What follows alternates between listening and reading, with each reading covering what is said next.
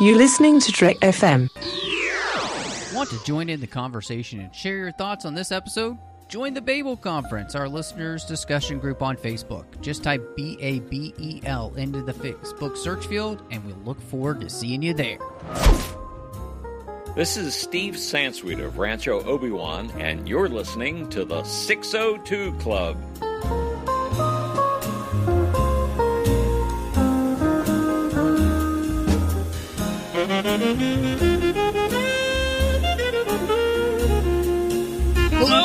Welcome to Trek FM's local watering hole, the place where everybody needs to be these days. I am one of your hosts, Matthew Rushing, and with me, as she is every week, the one and only Christy Morris. How have you been, Christy? Hey, I'm back. I'm excited. We're getting to talk about something a little different this time, uh, since we've had some movies being pushed back with the whole virus thing. Yeah, yeah, we definitely had to rework a bunch of the schedule here, and uh, so, but it's got well, it's given us the opportunity to kind of go back and, and do some, I think, just some different types of things, like you're saying, and some fun things, some fun uh, things like uh, there's uh, a couple movies coming up next week. We're covering a movie that you've never seen. Uh, and then a couple weeks we're going to cover a movie I've never seen, so that'll be really fun. So, yeah, you know, I mean, the world is not lacking for entertainment. So we have all of your entertainment here on this 602 Club we're covering. And we'll get back to covering what's new when it the theaters open again. So, um, you know, Yeah. uh, hopefully for all those who work in the theater industry, for working the film industry and everything too, and and for all the industries that are being affected right now. We're thinking about you guys. We're praying for you guys, and hopefully, um, we can find a, a, a good resolution to this sooner rather than later for um, all of y'all's sakes. But um, we are just really excited to be here uh, to bring a little light to your day. Uh, we got a little light in our day. We got a brand new review, Christy, on Apple Podcasts from Kenny. And he said the best podcast on Trek FM. He gave us five stars. And he said the 602 Club, a geekery speakeasy podcast, is such an amazing podcast and one of the best of Trek FM. The host, Matthew Rushing, and the other hosts on the podcast episodes, depending on the film, TV series, or subject, do a great job of reviewing said film and make it fun for the listeners overall. If you like good podcasts, this is one well worth your time to listen to. Um, we really appreciate that. Thank you for giving us a review. You know, it definitely. yeah, thank you. Yeah, um, that's just crazy to hear. We we really appreciate um, those words, and and um, yeah, we'll keep bringing as much fun and joy to your life as we possibly can with what we'll be covering these next few weeks. Uh, like Kenny, go give us a star rating review on Apple Podcasts. Help other people find the show. We really appreciate him spending the time to do that. You can get us wherever you get your podcasts and make sure you're subscribed too, because if you're subscribed to the podcast, you get it as soon as it drops, and that way you can listen to the brand new episodes as soon as they come out. You can find us on Twitter at TrekFM. We're on Facebook at facebook.com slash TrekFM. You can go to Trek.fm, our website, and you can go to the contact section. There you can send us an email if you uh, have some things you'd love to email Christy and I about. We'd love to get your email. And of course, there's the listeners only discussion group on Facebook called the Babel Conference that you can become part of and talk with listeners all over the world.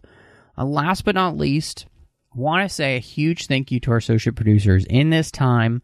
Uh, honestly, there's no way that we can do this podcast without you and support from listeners just like you. Um, and so if you appreciate what we do here, make sure that the content keeps coming to you each and every week go to patreon.com slash trekfm see how you can become a part of our team. You can be an associate producer like ken tripp davis grayson ryan Maillet daniel Noa on the show of your choice uh, if you give it a certain contribution level. Um, but honestly every little bit helps. Uh, we want to thank those guys because they've been supporting us for years now here on this show but they also make sure with their donation each and every month that everything we're doing here on the entire network keeps coming to people. So appreciate everyone who has been doing that. Not only the, um, the social producers here, but everyone through Patreon. And again, that's patreon.com slash trekfm. So, Christy, if people are listening to this, they know what we're going to be talking about. We're going to talk about Swiss Family Robinson, um, an old Disney classic. And I was wondering for you because I don't know this, but kind of wondering when your first I labeled it first shipwreck was. Um, when did you first see this movie? I actually first saw this probably in about 1992, 93 when I was five years old. And I know the timing because I remember it was, um, in the upstairs level of my dad's office building to keep me busy.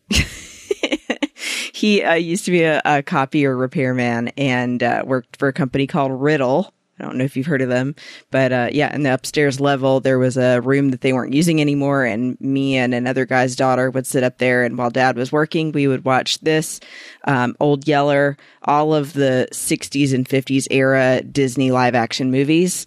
So um, yeah, this is part of my childhood for sure. What about you? You know, I honestly can't remember the first time because, well, it's been a lot longer. um, but I know that this is a movie that I saw very early as a child, and it had a massive influence on me in the sense that this is where my love of tree houses comes from. And my Oh. desire to always have one comes from this movie. I just thought they were so cool. And I still do. I absolutely adore tree houses. Uh, in fact, Me uh, too. yeah. Have you seen the show Treehouse Masters on Animal Yes, I have. Yeah. Okay. So you know what I'm Have you seen about. the ones that you can stay in for Airbnb in Atlanta? No, I haven't. That's really cool, though.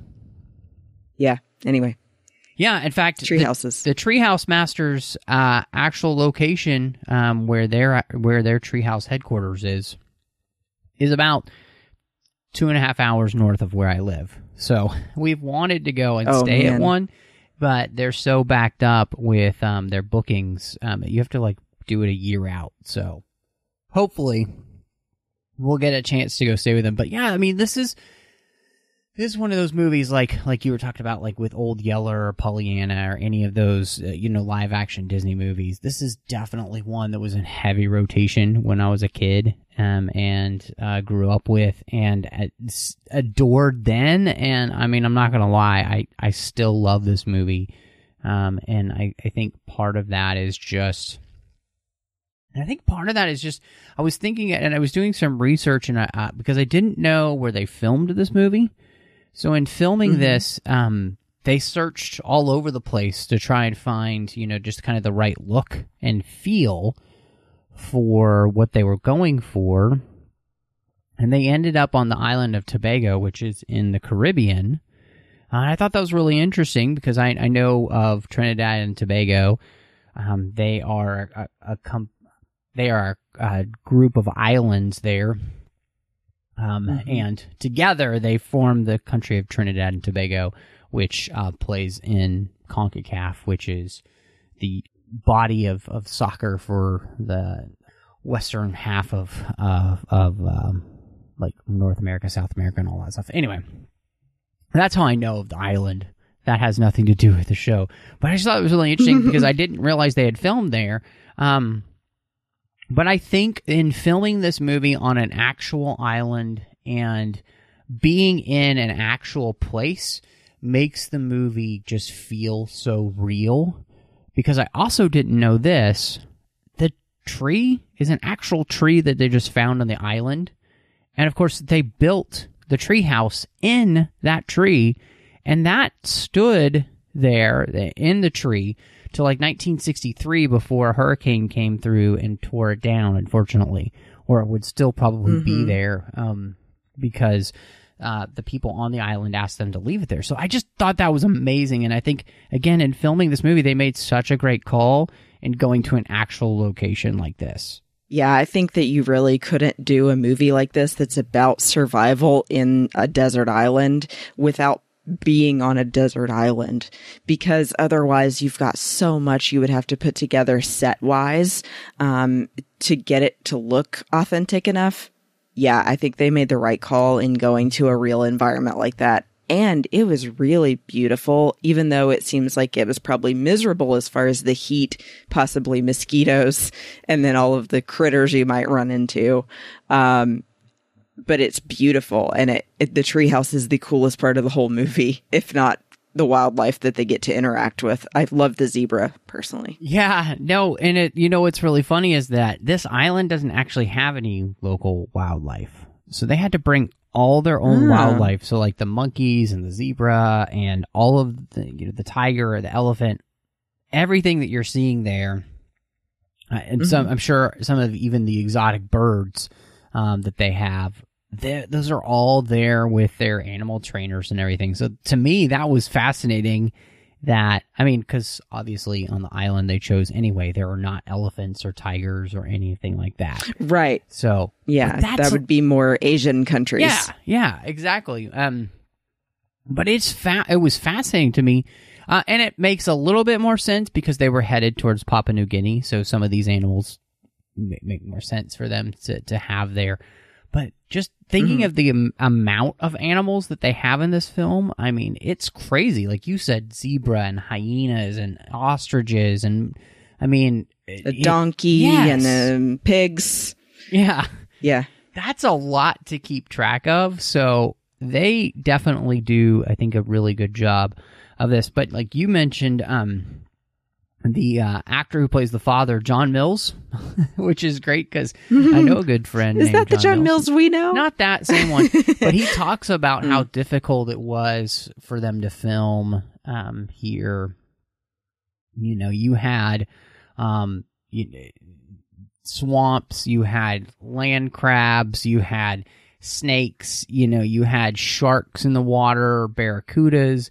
I mean, and all the time worrying about the heat and the sunstroke you could get. So it doesn't sound like the filming experience was probably the best. But I think it's amazing that what comes across on screen is anything but awful. Yeah, and especially in the scenes where they are swimming in the swimming hole and playing near waterfalls, it comes across more like Costa Rica. Like, oh, it must be so, you know, mild temperatured and um, comfortable, and there's all this water and lush jungle everywhere. And it's like, no, actually, the reality apparently of Tobago is it's just hot. Yeah, and I think that's really interesting because there are those scenes where, you know, uh, the two oldest sons and Roberta are crossing the island, you know, to get back to their parents. And, you know, it, it does not look like fun. I mean, No. and I was really shocked with just how, um, you know, it just felt really real, you know, and they were all in all of these places that just did not look like any kind of movie set. It just looked like harsh jungle and, and type of place you don't want to Yeah. be caught in. The only thing in the whole movie to myself and my husband that doesn't look real is the fight with the anaconda in the water. Yeah, yeah. They did the, the anaconda yeah. fight way before the movie Anaconda. Yeah, so it basically ends up looking like two guys wrestling with a rubber snake that's just limp. So, I mean, they did it, but it wasn't great. yeah, um, that's definitely one of the very few scenes in the movie where I'm like, you should probably just cut that scene down a little bit hmm because it doesn't need to be as long as as they have it. Um, you know, yeah, but otherwise, I, I feel like the rest of the movie does a pretty good job of, you know, looking very, very good, very realistic. You know, uh, you definitely get the feel again for filming that you're. It's it feels more like reality. Obviously, the setup with uh, the the tree house is very elaborate and everything, and some of the interesting things that they have set up with, um, you know, uh, creating the wheel that turns, that collects the water, that kind of like all those kind of things. Could they po- like could they have done that? You know, you, it it it's still. I mean, again, it's still something that somebody figured out, and it looks like it works. But um, you know, those are things where I suspend my disbelief just a little bit for the movie.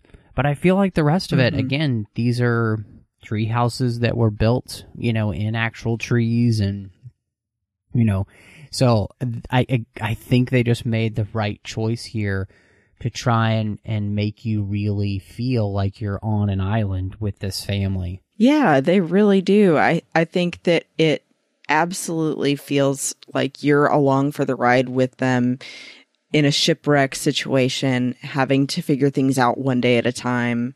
And then I, you know, I really like that they raise all of these moral points along the way and it's not just about the survival aspect. Yeah. Um, so th- I think that's a good time to kind of switch to our story here. And, and, and something I was picking up, and part of this is I haven't seen this movie in years. And so watching it as, Mm-hmm. as a full on adult, I, I was really interested to be paying attention to the dialogue when especially the mother and the father are talking about the reasons why they were going to Papua New Guinea in the first place, going to New Guinea um, in the first place, which is, you know, they're from Switzerland, and this is during the Napoleonic Wars, and their fear is that if they stay there, their sons are going to get embroiled, especially their two oldest sons are going to get embroiled in this war to which they don't really want their sons to be a part of. And so they are traveling to this new colony to start a new life that will hopefully be better for their sons. And um, I thought, you know, that was a really neat setup to have that this is not just you know about some family like oh we're going to you know we're going to a new place like they have a very specific reason for wanting to be doing this um, and it's to protect their sons from something that they might not even necessarily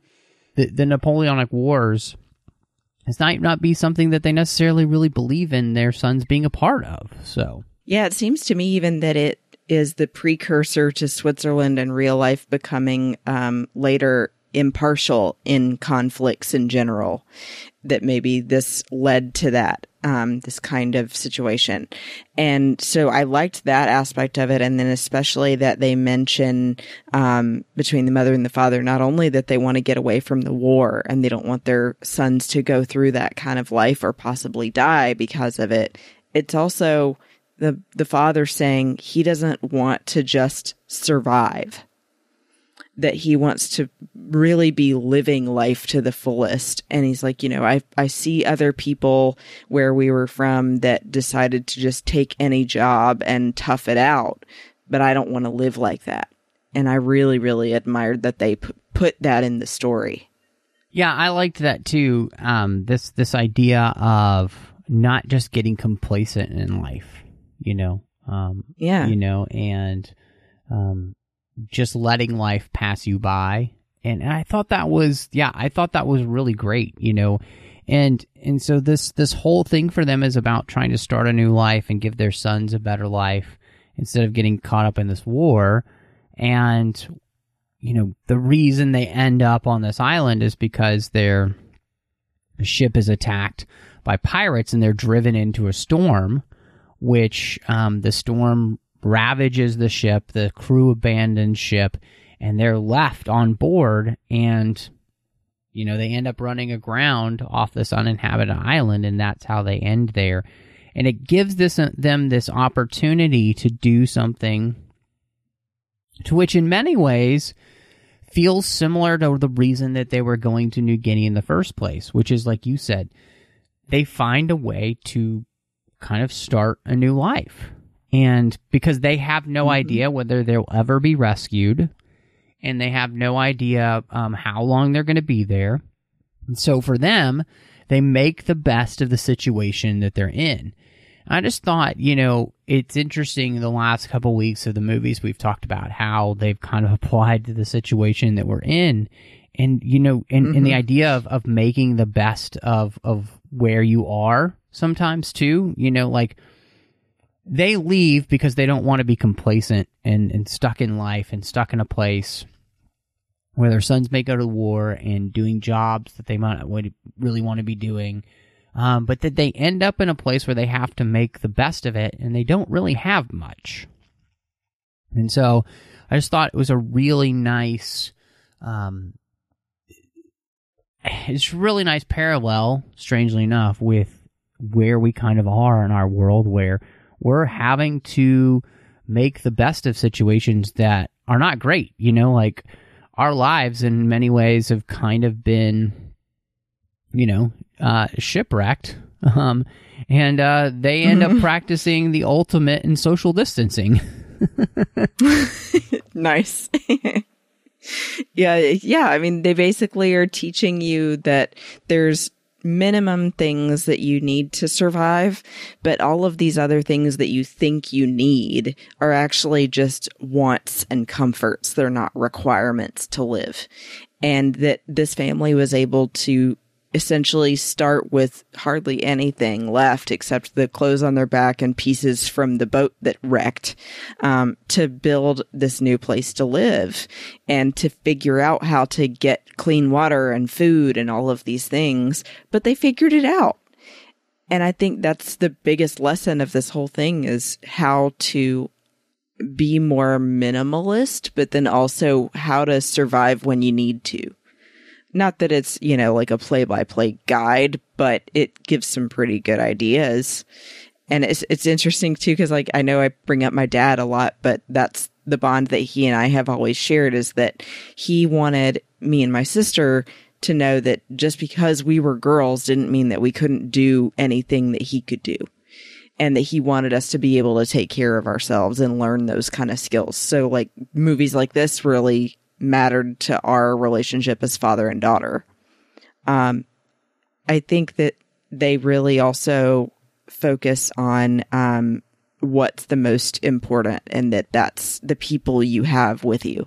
Yeah, I I really like that because uh, I think I think that whole idea of what are the important things and and that is you know something to which they left because they were putting the important things first, which was their family. And then they're put mm-hmm. in a situation where everything is stripped away from them except for the people. You know, they, they just have their family. You know, in the first few, you know, days there on the island, before they even, before they start thinking about, you know, building the house, all they have is this rickety tent on the beach. You know, they have which looks awful. Yeah, it's it is it, it is awful. Um, and so what they have to do then is rebuild their life and and do that in a way with all that they have available to them. And I think it really does remind them all about what's really important in life because what we see is that through this experience, the mother and the father realize that they have everything they need together with their sons. They have um, each other and their family.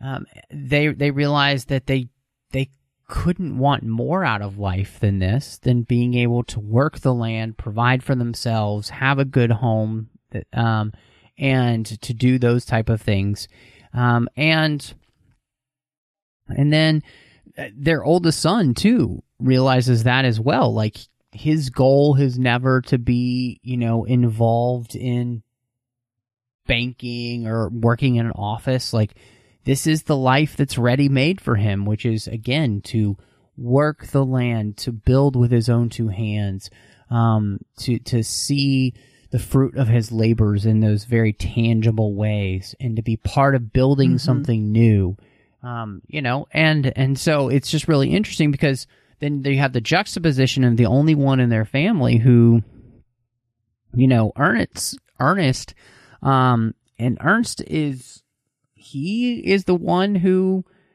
you know, he wants to be back in civilization. You know, his whole life is is books and learning in in that sense, and so, um, but even he is able to learn the, um, I think some of those valuable lessons in life that he could never have learned elsewhere.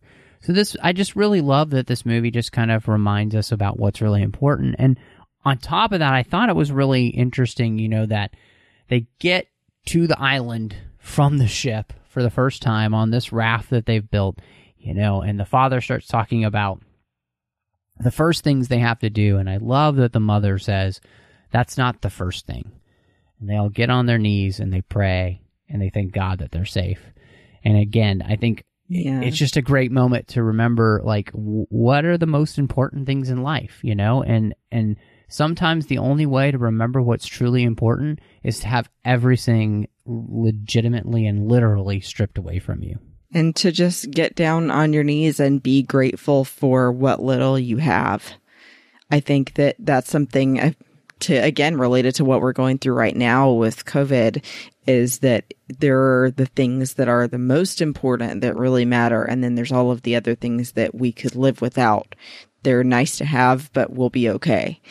And I, I really like that they do have that moment. I'm so glad you mentioned it that they pray when they get there because it's showing gratefulness and that you can at any moment have everything stripped away from you. And what are you going to do with that?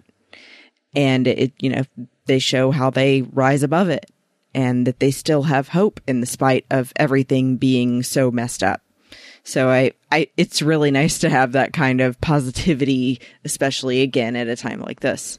Well, I think that's one of the things that this movie does is that it is a kind of a light-hearted movie in that sense. You know, you, you always know mm-hmm. that the family is going to overcome things. And I think that's, uh, that's, that's good. You know, we, we need those type of, of things. And what I, I like is that it doesn't show this as not being a struggle. You know, like, cause, you know, mm-hmm. it, it's definitely a struggle for them to get used to, um, especially, you know, like the mother to get used to this idea of living in a tree and everything is completely different or whatever. Um, and so again, what do we see the, the father do and the sons do? They try to make this feel as comfortable for her as possible by giving her as many of those kind of creature comforts that she might be, um, used to. Um, and then it just for all of them this whole thing is about a shift in perspective you know a, a shift in um, the perspective of where they are and and how this can actually be a good thing and not necessarily just the worst thing that's ever happened we got stuck on a deserted island and now life sucks you know and it really is mm-hmm. all about how your perspective um, changes your reality. And so, and how you perceive something makes a difference. And so I really appreciated that about the movie. Yeah, I, I couldn't agree more. it's funny. I think that we're both on the same page with just adoring it from start to finish. And it's mostly because of these really nice themes that I feel like you don't always get now with modern movies. I feel like it really was a mission of Disney's to impose or not impose, but encourage those kind of values in families and in kids. Um, and being appreciative for what you have and, and seizing the day, I guess I would say, um, because they didn't want to just go along with what everyone else was doing around them. They did decide to leave Switzerland and try to find something different and then ended up here and then they're still making the best of the situation and figuring it out. Um, you mentioned something that I thought was really interesting too is that this movie also does legitimately bring up this idea of you know the kind of the pros and cons of living on a deserted island and mm-hmm. that you know there as good as they end up having it, they don't have everything they need to have the best life, especially and, and most importantly for their sons. Right, like more women. Yeah, I, you know, because uh, just having your mom there isn't really going to do it for you. No.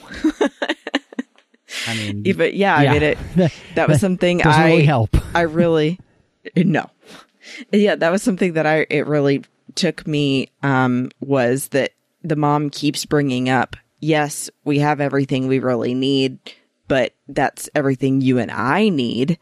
It's not everything necessarily that our three sons need. And then even later when the father says, "Well, look, now we've got one woman they've found." She's like, "We have three sons. Two more to go."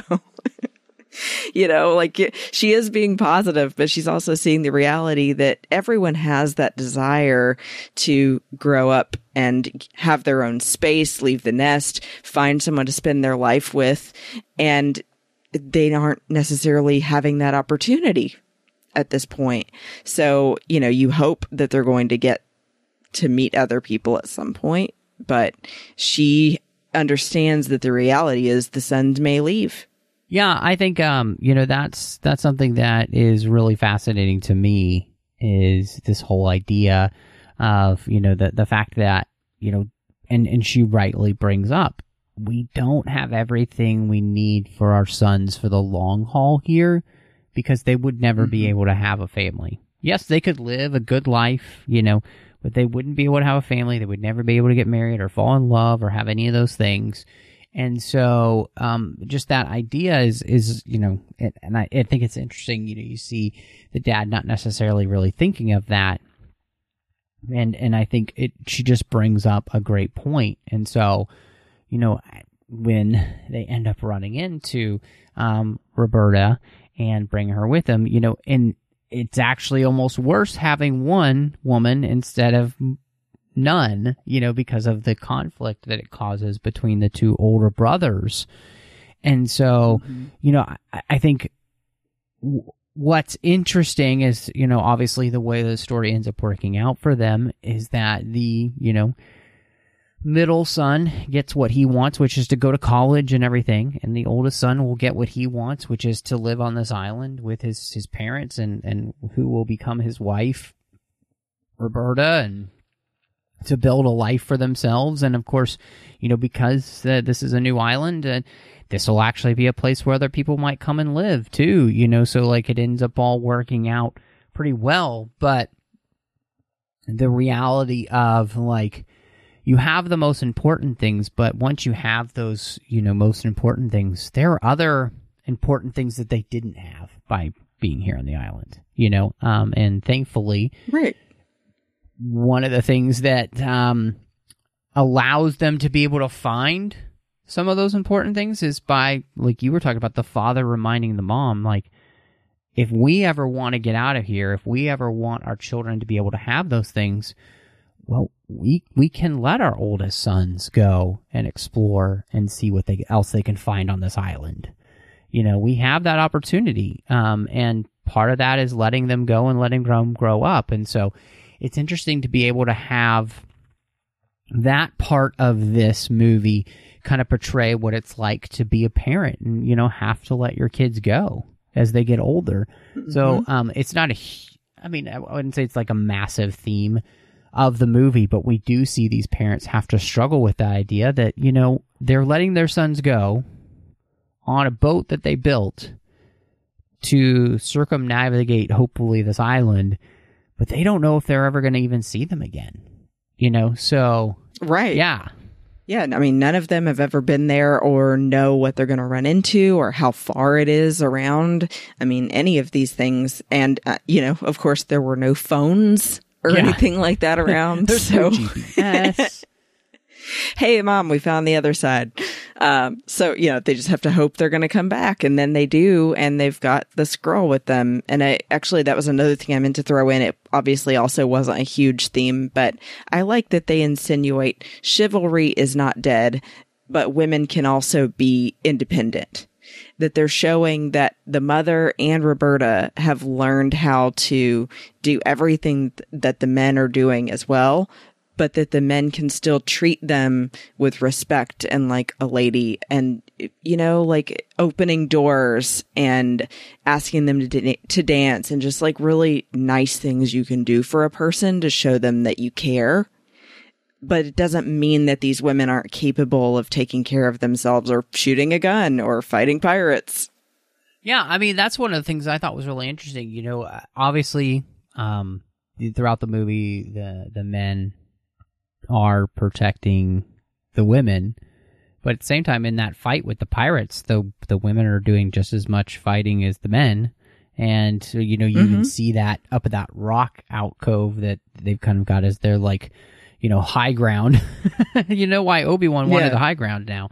Um, so uh, you you they're there in the high ground and, and, they're fending off pirates. They're shooting pirates. They're they're battling pirates. You know, with their muskets against sword. You know, just as much as as the men are doing. So yeah, I think that's something that's um you know is really important. And I you know there's that moment like where she's getting Fritz to teach her how to shoot. She knows how to shoot. It's my favorite. Yeah, she just wants to be close to him, and then of course she shows just how good of a shot she is. And why is that? Because her grandfather, who is the captain on a ship, has taught her how to shoot. You know, um, so yeah. yeah, absolutely. She already knew. She Yep. was just Oh, yeah. using as a ploy. Yep, absolutely. She's uh, reeling them in. So, um, absolutely. No, I, I, I think that's um, an interesting thing in this movie because you know it, it was interesting the moment that they find out that she is a girl, and you know then they start being a lot nicer to her. Um, but I also appreciated the moment where you know there's that schism between Roberta, Fritz, and Ernest about whether or not they should go back or, or forward. And, you know, Fritz makes the decision of saying, no, we have to keep going. There is no turning back. And, you know, Roberta chooses to continue to follow Fritz and Ernst comes with them. But in that moment, you know, he's not, he's not treating her like anyone other than somebody who has to be able to get to the other side of the island. And you know, then that they find the zebra that helps with uh, all of them not having to carry as much weight and everything. Um, and so I just, you know, but I- he's like, but I'm not going to carry you the whole way either. exactly, exactly. You know, so yeah, I think that's a that's a good point. You know, the fact that chivalry isn't dead and you know shouldn't be. You know, it's not about Yeah. it's not about treating somebody as as not as strong or good enough or whatever. It's just about respect. You know, that's all it should ever have been. Exactly. And it at least is growing up for myself. That was all it was ever about either. So Yeah. I just I really wanted to mention that cuz I I love that and it just me even now at this point in my life rewatching it it's just one of those things that sounds silly where I I go swoon. It's so it's so sweet. Well, um, you know, we have uh the cast here, and and one of the things that I was really keying into um here in this rewatch was just how much I liked John Mills here as the father, and just how good of I felt like for the most part of a dad he is. You know, he's just a great father. He he's one who really loves his sons. He he um obviously shows his sons what it's like to be a good husband to his wife. He does everything he can to take care of his wife in a way that honors her as well um, and gives her the best life he possibly can.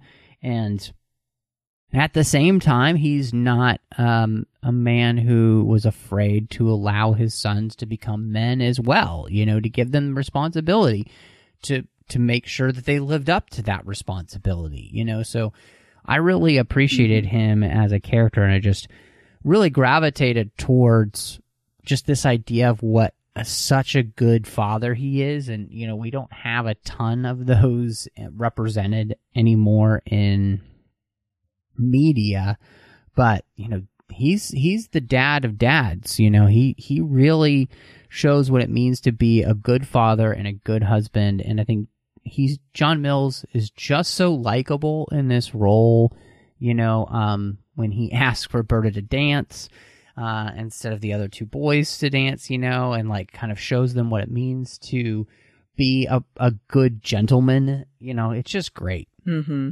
Yeah, he totally steals the show. I love that he really can, especially let Francis, the youngest, kind of do his own thing, but he's still there to instruct when needed or to discipline when needed.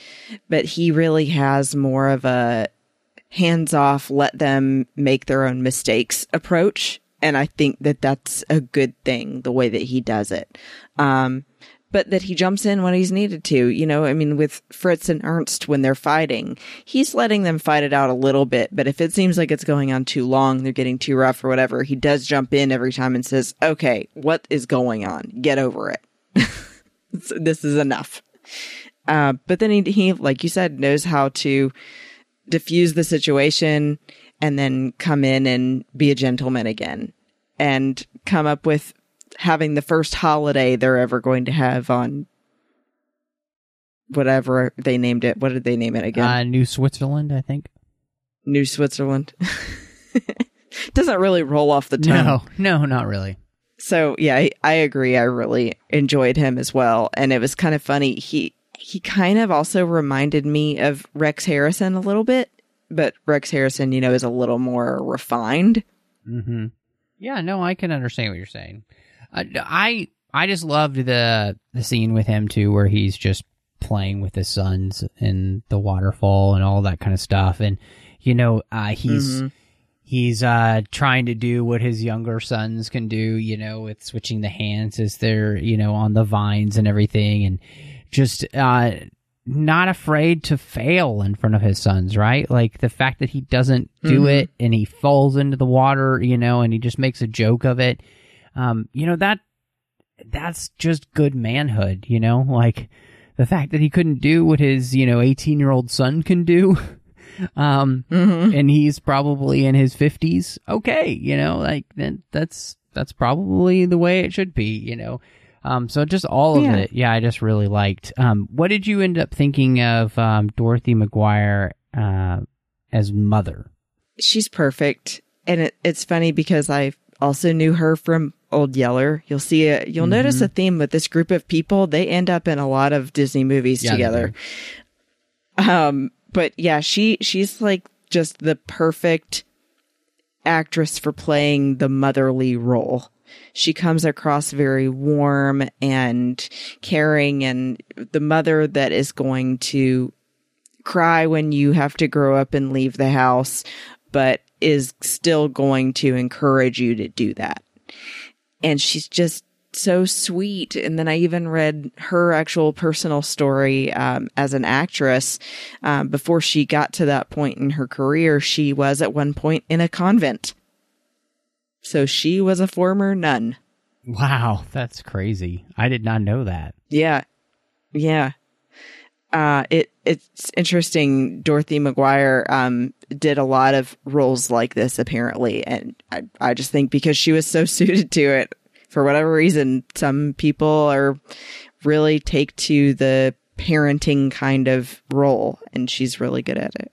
You know, I, I think um, uh, one of the things that she really does well is portray a woman here who comes from a very refined society, obviously, Mm-hmm. and somebody who's dumped on a deserted jungle island and who is not used to any of these things.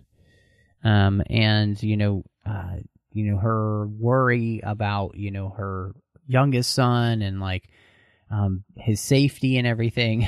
One because he's a kind of a holy terror um, in many ways, um, always getting himself into trouble.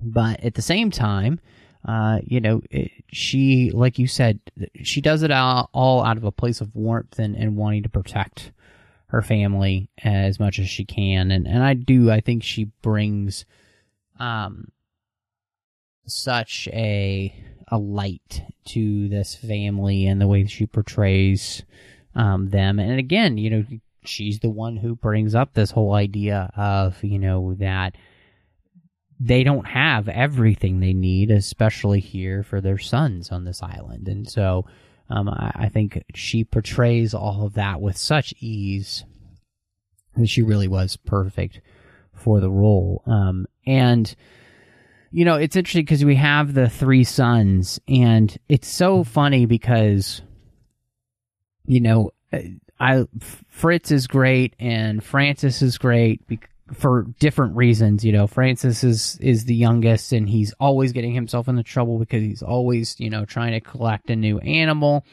Um, you know, Fritz is just this the rock steady one who um is not overly emotional or anything for the most part. You know, and he's kind of more a little more stoic.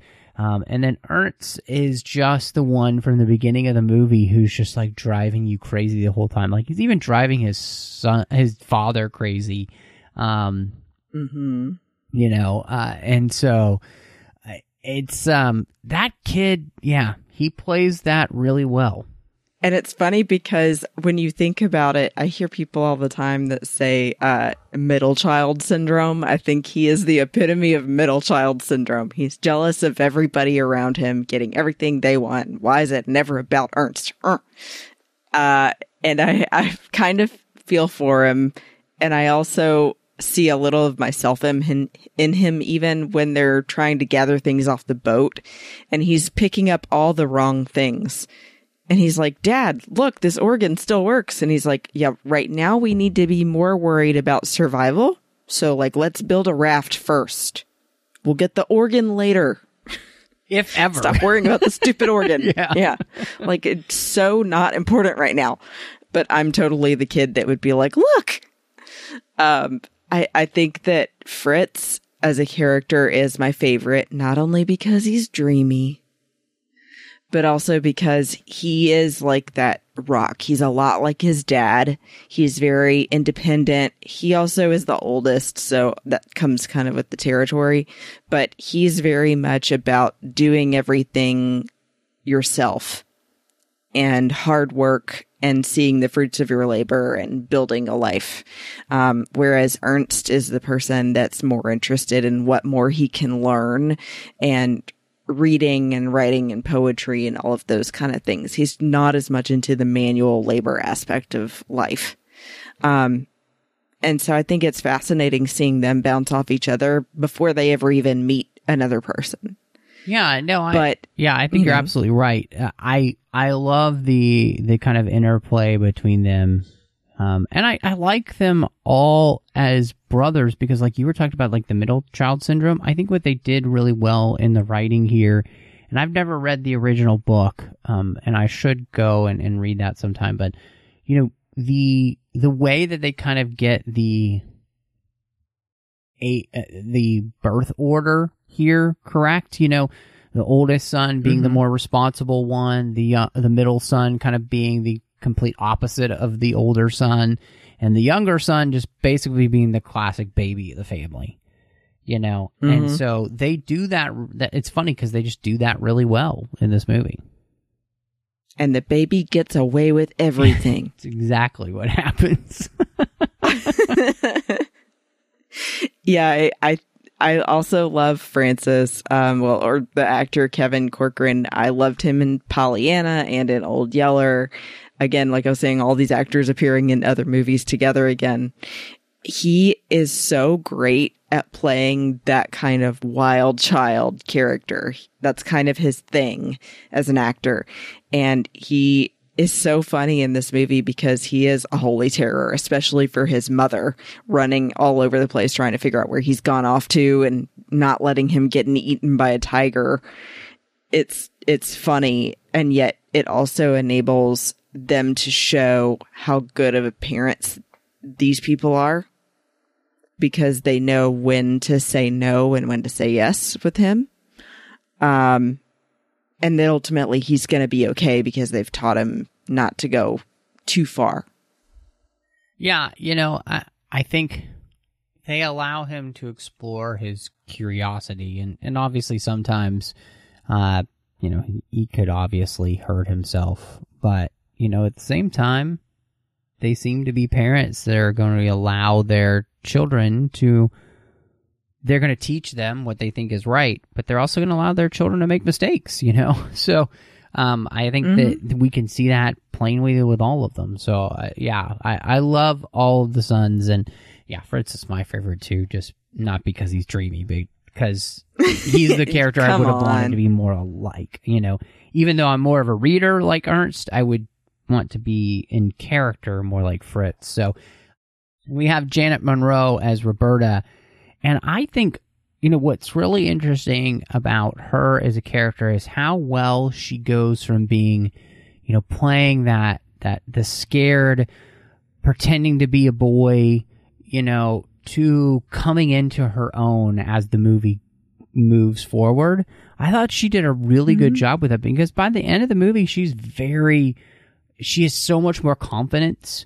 um and i don't know if it's just because that's how she always was and she's finally allowed to fully be herself you know again um, or if a part of this whole experience made her even more like that. But I just really enjoy her as an actress here in the role, and you know, it's it's not hard to see, you know, why Fritz would want or would fall in love with her. But what I also love about that whole thing is that he's not going to change to be who she wants, right? Or, you know, like, Yeah. so I thought that was really good too about, you know, their relationship and everything. So yeah, just, she works great in this movie and another redhead. So Yeah, she really, I think you hit the nail on the head as far as what her journey was. Because if you think about how you would feel being in her shoes of, you can't let it be known that you're actually female because these pirates could use it against you. So she's terrified for her life anyway, and then also of them possibly finding out her secret and then being taken by some guys that she doesn't know off to another place. She just feels like she's being dragged everywhere and doesn't know what's going to happen from one minute to the next. And then finally, after they find out that she's a girl and that she has good intentions and the truth about why she and her grandfather are there, they have that trust between the two of them or her and their family and she gets to open up and to feel safe again and then even further to gain confidence and to feel like she is a, getting to be a woman again and wear a dress if she wants to um and then have fun riding a zebra I mean, that's that's my dream. Yeah. they make the coolest noises. but yeah, I, I I do also like that you mentioned their relationship between Fritz and Roberta as well because I think that that was a big moment when she's trying to convince him to go to London and he says, "No, I'm never going to be in London." Because you're thinking in the moment, if this is the first time you're seeing this movie, that he's just going to go along with it because he likes her. And he's like, no, that's not who I am. I'm not going there. So if you want to be with me, you're going to have to stay here. Yeah, and I, I mean, I just appreciate that because you know, in many ways, uh, this is this is um this is where you you want characters to not choose to not be themselves to be with somebody, you know, um, and Yeah. and you know, this is the honesty of like this is him saying, "This is who I am. This is what I want." If you want those things too, that's great. But he's also not asking her to change her mind specifically. Um, you know, he, and I thought that was a really interesting thing. He, he doesn't ask her to stay. Um, she has to make up her own mind about what she wants. I thought that was really interesting. He doesn't even ask her to stay. He wants her to stay, but he never Yeah. asks her. You know, so you know, the, Good the, point. The the whole point of uh, this being like, it's not even about um, us being a relationship or you know what one person wants over what another person wants. They both have to make up their own minds um, about what it is that they want, and and then you know live with that decision. So I thought that was really cool. Um, I, something that wasn't on the outline, but what did you just end up thinking about the whole pirate subplot? Uh, kind of driving the kind of like I would say probably the the C part of the narrative. I think it's okay. I think they realized you need something to add conflict instead of just the family dealing with their internal struggles. And I mean, it makes sense if you're in that area around that time that there would probably be pirates. It just comes across at this point a little bit uncomfortable um, because it feels like they're pegging a specific ethnicity as pirates. I don't know. Maybe I'm being too sensitive about it. Yeah, no, I I mean, I do think that there from from from our vantage point, it's it's it's a little bit different. But I was thinking through this, you know, in the area of the world that they are supposed to be, you know, it would make sense that that these would be the type of pirates that you would run into um, because you are surrounded by the Asian continent, and so um, and I was thinking back just you know just how much contact that the Asian world has with the English speaking world. And so you know I you know I I don't know. I, I sometimes I wonder if I'm even I- being a little oversensitive too. So I don't know. Uh, Yeah. it's I don't know if it's if it's if it's really all that bad. Um because I mean, it's certainly not as bad as Breakfast at Tiffany's. right. Well, and and not even that, but I'm just thinking like, you know, we uh, just like the Pirates of the Caribbean. You know, these are uh, these are the exact same type of pirates, right? You know, so um, they just happen to all be Asian in this movie, um, for, of Asian descent, uh, and so, uh, but you know, I don't know necessarily know if if that's a bad thing, especially with the the place in the world that they're meant to be, which is somewhere Yeah. near New Guinea, um, which would make complete sense Mhm. why these would be the pirates. So, um, yeah, I don't know. I'm I'm interested to see what other people think about that because I'm not quite sure. I know how I feel, um, hmm but I don't know. So. I will say though, I thought that the booby traps were excellent and very funny. I Yeah. think, you know, one or two of them are kind of a giveaway, but the bridge is my favorite part. I was wondering too how they got all of those logs up there because those things look super heavy. I'm like, how? Oh, the yeah, the ones they released down the mountain. yes, yes. Yeah. And one of my favorite lines in any movie is when they release the logs and Francis goes, "Hey, look, there's a man getting squished." I did not catch that. yeah, it's pretty funny. I do like what he says. Oh, my pirate alarm. Yes, yes. No, that's great. Um, so I, I, one of the things before we even got to ratings, I was wondering is, you know, when you have a movie like this, do you feel like this one still holds up? I feel like it does pretty well, um, e- especially for all of the themes we were talking about with family and growth and what matters most in life. Absolutely. I think the only things that don't hold up are just kind of some of the pirate scenes. Um, maybe like made me feel at least a little like culturally more uncomfortable now but for the time I could kind of understand um cuz this was in 1960 um but I think too they could have just done a little bit better job like I said with the the anaconda fight um and and I forgot to mention um Janet Munro's squeals when she sees the lizard felt Oh, really yeah. fake it was like Ugh. um but yeah it, otherwise i would say for the most part it does and i enjoy watching it every time so Yeah, you know, I think to me it pretty well holds up in the sense of, you know, this is a good family action adventure movie, you know, in the same vein as, you know, the type of movies that we still see today, like the newer Jumanji movies. You know, um, so uh, this kind of fun, more lighthearted action adventure that you can watch with the whole family.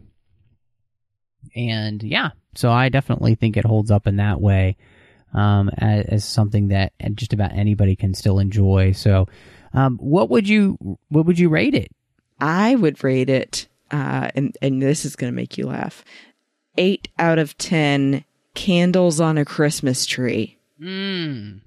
Yes, that looks safe. because every time i see that yeah i'm like no no and a tree house no less um they're gonna burn everything down yeah i like i said mostly holds up for me there's a couple little nitpicks but i still love watching it and i'm so happy it's on disney plus now i didn't even have to buy it i can watch it Yeah. whenever i want I have the old uh, DVD copy, but uh, I did watch it on Disney Plus as well. So, yeah, I'd give this. Um, yeah, to me, this was like four and a half. I think I gave it four and a half out of five. Uh, baby elephants, you know, it, it's just, it really is. It's still so much fun for me to watch, even after all these years. Obviously, there's a lot of nostalgia there, but you know, again, we. I think talked through some really um, great themes that this movie has, and um, I, I do think that for the most part the movie holds up and is the kind of thing that you can watch with your family together and just really enjoy. Uh, and so, kind of a perfect thing to be able to do here is is we're spending a lot more time at home, which Christy makes me wonder what you might want to recommend people this week. Oh, it is a doozy. In fact, I'm wondering if we even have the same one. If you like docu series, Matt, because there's a new docu series on Netflix called The Tiger King. Oh, I haven't. I've And it heard will- about it. I haven't seen it. It will blow your mind. Okay, this is I highly highly highly recommend that everybody see this because it is a true story. It is a docu series about a man who goes by the name Joe Exotic because apparently his last name is like Schreibvogel and no one could ever spell it or pronounce it. And uh, he became known for owning um, big cats like lions, tigers, all of that, and starting his own zoo in memory of his brother called GW Zoo. Um, and then just kind of going off the deep end a little bit. And then there's an activist woman who's continually trying to get him shut down. And uh, apparently he put a hit out on her. It's Man. insane. Yeah. Drama, intrigue, lions, That Tiger King. that is crazy. Goodness. yeah. Well, perfect thing then to be able to watch on uh, the old Netflix. Um, for me, I have uh, I've been reading this book called Walt Disney: The Triumph of the American Ma- Imagination, and it's excellent. Um, I am only about a third of the way through, but it's so good. Um, you know, it, Walt Disney uh, helped change so much. Uh, and in many ways, it's really interesting too to be able to see the parallels between him and George Lucas as well. Um, so it's just a fascinating read. I'm really enjoying it, and I, I highly recommend. You know, if you are looking for a good book to read right now, um, it's a longer book, but it is. If you want to know what has made Disney so special uh, all these years, um, reading about the man Walt Disney is the perfect way to do so. So, uh, Christy, though, if people want to catch up with you, where can they find you? Find me on Instagram and Twitter at Bespin Bell. And I do a couple of other shows when I'm not here on the 602 Club with Matt. I do a show with my friend Teresa Delgado called Sabers and Spells. We just recently did our spells episode about how we both got into Harry Potter fandom, which Matt knows a little bit about. And uh, now we're moving on to doing um, our conversational format where we're going to be catching up on everything Star Wars, Harry Potter, and more every other week. So stay tuned for the next one. And then I do a show called Planet Leia on the Fantha Tracks Network, where myself and five other women from around the world talk about Star Wars. And I do a segment on the Star Wars Report once a month called Fashion in Five about men's and women's Star Wars fashion. And you can find me on Twitter, Instagram, Letterboxd, Vero under the name Matt Rushing02. Uh, you can also find me here on the network doing The Orb with Chris Jones, talking about uh, Star Trek Deep Space Nine. I'm over on the Nerd Party Network. I do two shows. One is called Owl Post, and uh, talking through each and every chapter of the Harry Potter book series with my friend Drea Kaufman, which is so much fun. Uh, John Mills and I, not the John Mills from this movie, but John Mills, you can find over on Twitter as Kessel Junkie. We do aggressive negotiations talking about Star Wars each and every weekend, so I highly encourage you to check it out. It's so much fun. We are actually doing a really cool uh, review contest over on the old uh, Apple Podcast, so check that out all over Twitter. You can find us. Uh, and then last but not least, I do cinema stories with my good friend Courtney, and that is where we're talking about films, but through the lens of faith. So thank you so much for joining us. And y'all come back now, you hear?